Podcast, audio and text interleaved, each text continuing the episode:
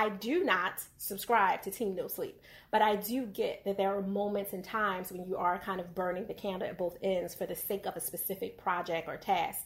With that said, that shouldn't be your everything, and you should be rewarding yourself by reflecting on what you did really well, what were some of the things that could have been improved on, and then celebrating, because it's no point in reflecting if you're not going to celebrate.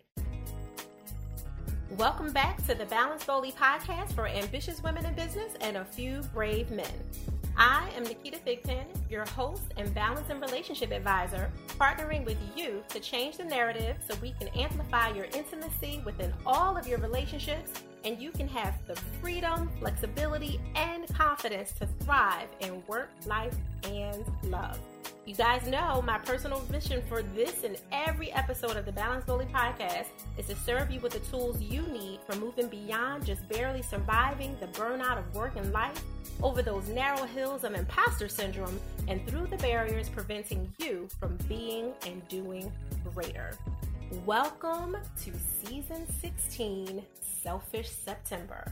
For those of you who are new to the Balance Boldly Podcast family, we've been covering September because it's my new year. It's the time of year that I start everything over, fresh, anew, and renewed as a selfish time. And for those of you who are unfamiliar with me altogether, selfishness has been redefined. For me, you need to be intentionally selfish. By being intentionally selfish and taking care of you, you can fill yourself up so you can do the greater, deepless, deeper, selfless work you have out there in the world to do. And you can't do it authentically and in integrity if you are constantly drained, empty, and at the bottom. So you got to take that time intentionally to carve out and do whatever it is you need to do to give yourself permission to pause so you can have every tool and resource energetically, financially, mentally, physically, spiritually, and emotionally that you need to propel in your work life and in your love. So that means your business and career goals are tied to you taking the time out that you need to be intentionally selfish. So what I do every year for these Selfish September episodes is it's just me and you. It's me and you. I always have phenomenal guests throughout the year, typically, you know, five, six, seven episodes per season of every specific season that we do, where we interview these guests from all over the world, from all different backgrounds, entrepreneurs, entrepreneurial leaders, careerpreneurs who are analytical creatives doing their thing through their profession and their passion projects, wh- whoever they are in the world. We have these phenomenal interviews where people show up and pull the curtain back and let you get a look at the behind the scenes of their life, their love, and of course, in their business, because that's what we do here at Balance Boldly. But during Selfish September, it's literally me just being selfish. I have already filled up and I'm here to pour out so that you can take this time just between you and I in the most intimate way that we can do over, you know, radio waves or podcast waves, so that you can get every single tool you need to do just something deeper, better, greater, and serve higher in your own life.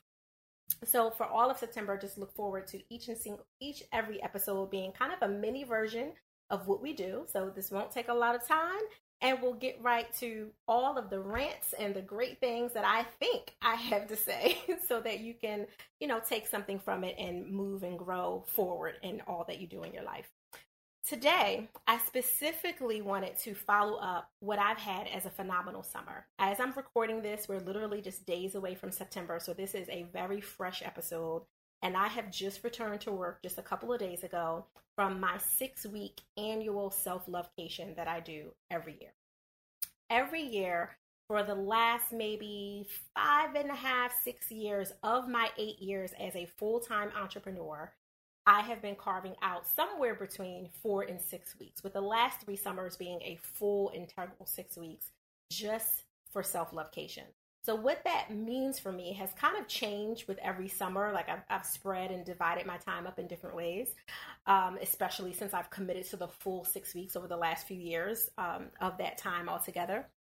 And what that has done for me and showed up in the world for me has been me growing in leaps and bounds personally, spiritually, emotionally, and professionally.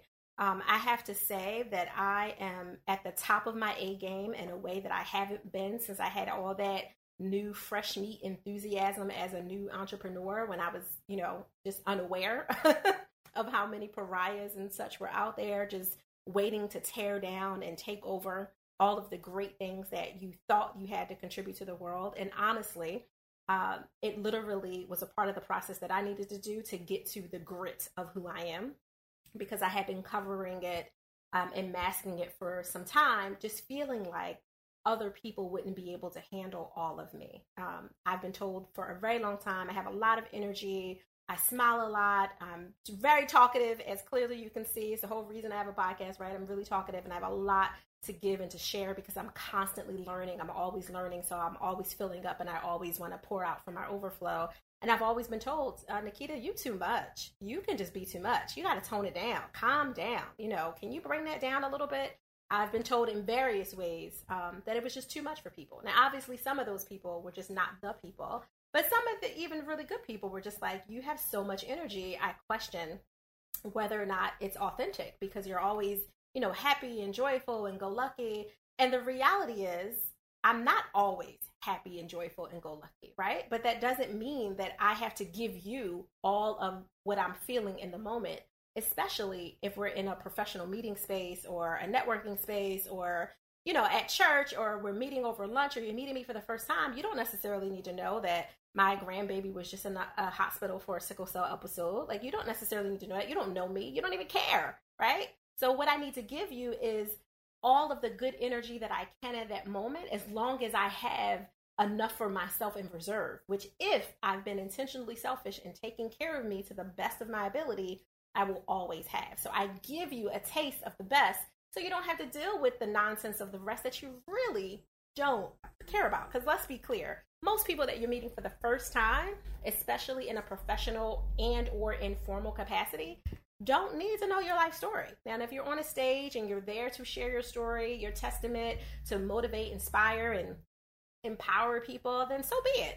Um, if you're giving a training or facilitating, or, you know, you're in a small, intimate circle where that is the nature in an organic way where it makes sense, then of course, even over one-to-one, you know, tea or coffee, sure. But most people don't really care to have that. And the last thing they want is to walk into a room and be drained by all of the go-through that you might be growing through at that time, right?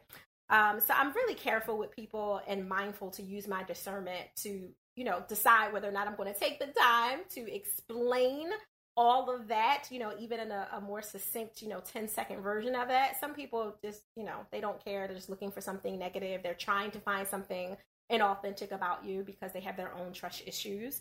Um, and some people really just want to know, like, hey, how can I be down? Like, how can I do more of that? How can I show up in my best self, even when I'm not feeling my best, right? And you'll hear later on in the season, because I, you know, I'm really organized as much as I can possibly be. So I try to batch the interviews. So I've already done some of the fall and early twenty twenty interviews for you guys already. So you'll hear going forward into October, November, and so on, so and so, uh, so forth is what I was trying to say um, about, you know, preparing for your better days and things that you can do. But today, I really just wanted to share with you about, you know, the reason that I decided to break my own box and, you know, the expectations that were set up for me as an entrepreneur, thinking you had to work, you know, eight days a week out of the seven that exists from sun up to sundown. And it does not mean that I have not done that. It does not mean that I have not had days, weeks, projects that were tied to it, auditing that was coming up. Um, you know, I overextended myself with overcommitments to myself or others. So I felt from a space of integrity that I had to do what I said I was going to do and, you know, grinded myself out to the core, you know, team no sleep and all that, that I don't subscribe to. I do not subscribe to team no sleep, but I do get that there are moments and times when you are kind of burning the candle at both ends for the sake of a specific project or task. With that said, that shouldn't be your everything, and you should be rewarding yourself by reflecting on what you did really well, what were some of the things that could have been improved on, and then celebrating, because it's no point in reflecting if you're not going to celebrate. And that's a huge part of what I just wanted to take a couple of minutes and talk to you guys about today, if you will bear with me and listen, uh, because I feel like it's really crucial to understand that there's going to be a lot of people out there, including the early Naketas, because earlier on in my entrepreneurial career, earlier on in my profession as a clinician and, you know, a therapist, psychotherapist who was doing a lot of great work around trauma and relationship management and balance and all that stuff that I did in the quote unquote, you know, more traditional capacity, I had three, four, and five jobs at one time while working on master's, while working on doctorate, while pushing out babies, while burying babies. I've had a lot of ma- miscarriages over my time. We, my husband and I have had stillbirths. Like, we've dealt with some stuff all while working multiple jobs and trying to maintain a family and being in ministry and maintaining all the various hats that we have. And I thought that that's what you were supposed to do, that that's how you had to do things. And it just was what it was. And it wasn't just because we wanted to have a certain lifestyle. That was a component of it. Don't let me be a liar. It was a part of it. I definitely did not want our family living in a one bedroom, you know, spot with, uh, you know, seven inch, seven foot ceilings or anything that we had to creep down and get into. We wanted a certain lifestyle, but even in that lifestyle, it wasn't, you know, mansions and, you know, five thousand plus square feet houses or anything like that. And there's nothing wrong with that if that's what you want. But that isn't, wasn't even what we were trying to do. We were just trying to do more and have greater opportunities for our kids than we felt we had ourselves. And both of us coming from very different lifestyles. But I still thought that working to the grind, team no sleep, early mornings, late nights as a regular thing was what I had to be. And I brought that over, that mindset over with me to, uh, be it, you know, my entrepreneurship, to, to becoming an entrepreneur. I brought that with me because that's what I knew. And the things that I started to, you know, break free of weren't that in the beginning. It definitely was grind, grind, grind, hustle, hustle, hustle, and very little flow. I had very little flow uh, coming into things. And my body was sacrificed for that. The autoimmune that I had was, I'm sure, exacerbated because of that. It's genetic. It was going to, you know, be there, whatever, but it didn't necessarily have to come to the surface. And I think because of all of that um, imbalance I had with my cortisol levels and everything else, because of the stress that I was putting on myself, and some of it was good stress, good opportunities coming in bunches and batches, and me not taking anything else off the plate to make room for that, or even preparing to make room for the very thing that I said that I wanted more of. I just put that more on top of what I already had, without delegating and disseminating and removing and deleting some of the things that no longer were serving me at the time. So what I decided to do, after playing with it and tweaking with, you know, three or four weeks here, but still kind of sort of working and all of that, still kind of having work days, just being off the grid from social media. Um, it's a few years ago, after really coming to a, a sort of spiritual crisis of like, listen, you are pulling away from what really matters from for you. You have to to do things differently. I disconnected.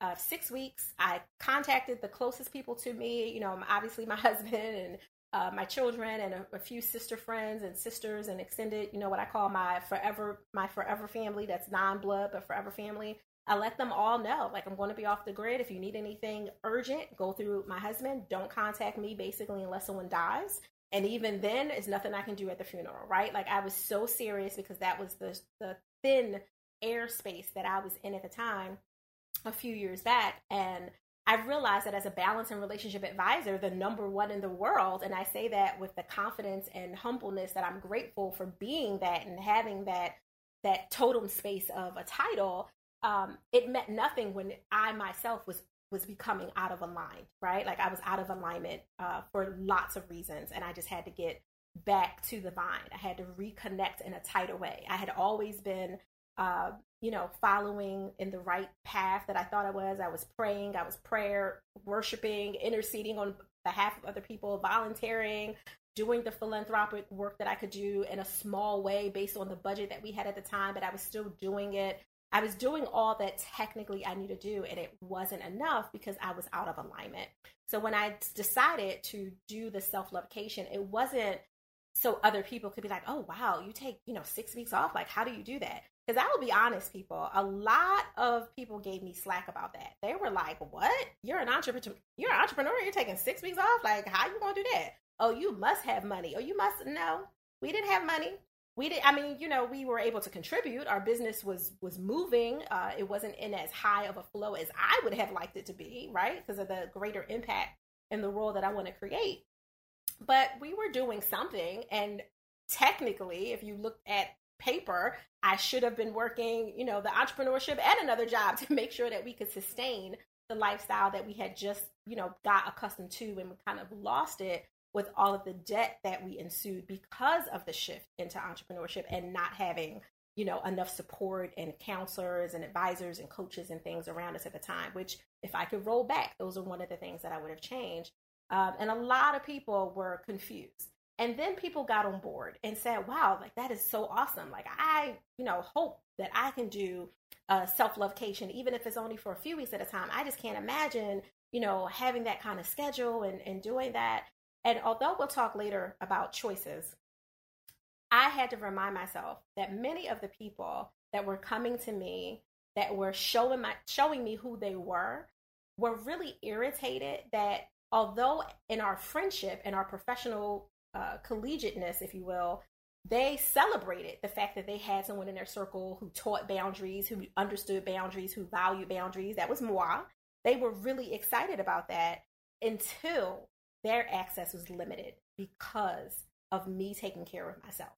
And I say that so that you guys know that there will be people who are close to you, blood and non-blood, professional and, you know, friend, that will show their truest selves when you limit their access because you are filling up your own cup, especially when it's more than a few hours or a few days. Try it. If you don't believe me, try it. Try going off the grid. Now, disconnecting from social media is one thing. You can pretty much put up a disclaimer, which I do, and just disappear. For the most part, people get used to it and they're okay, because a lot of people are disconnecting for these little social media sabbaticals here and there.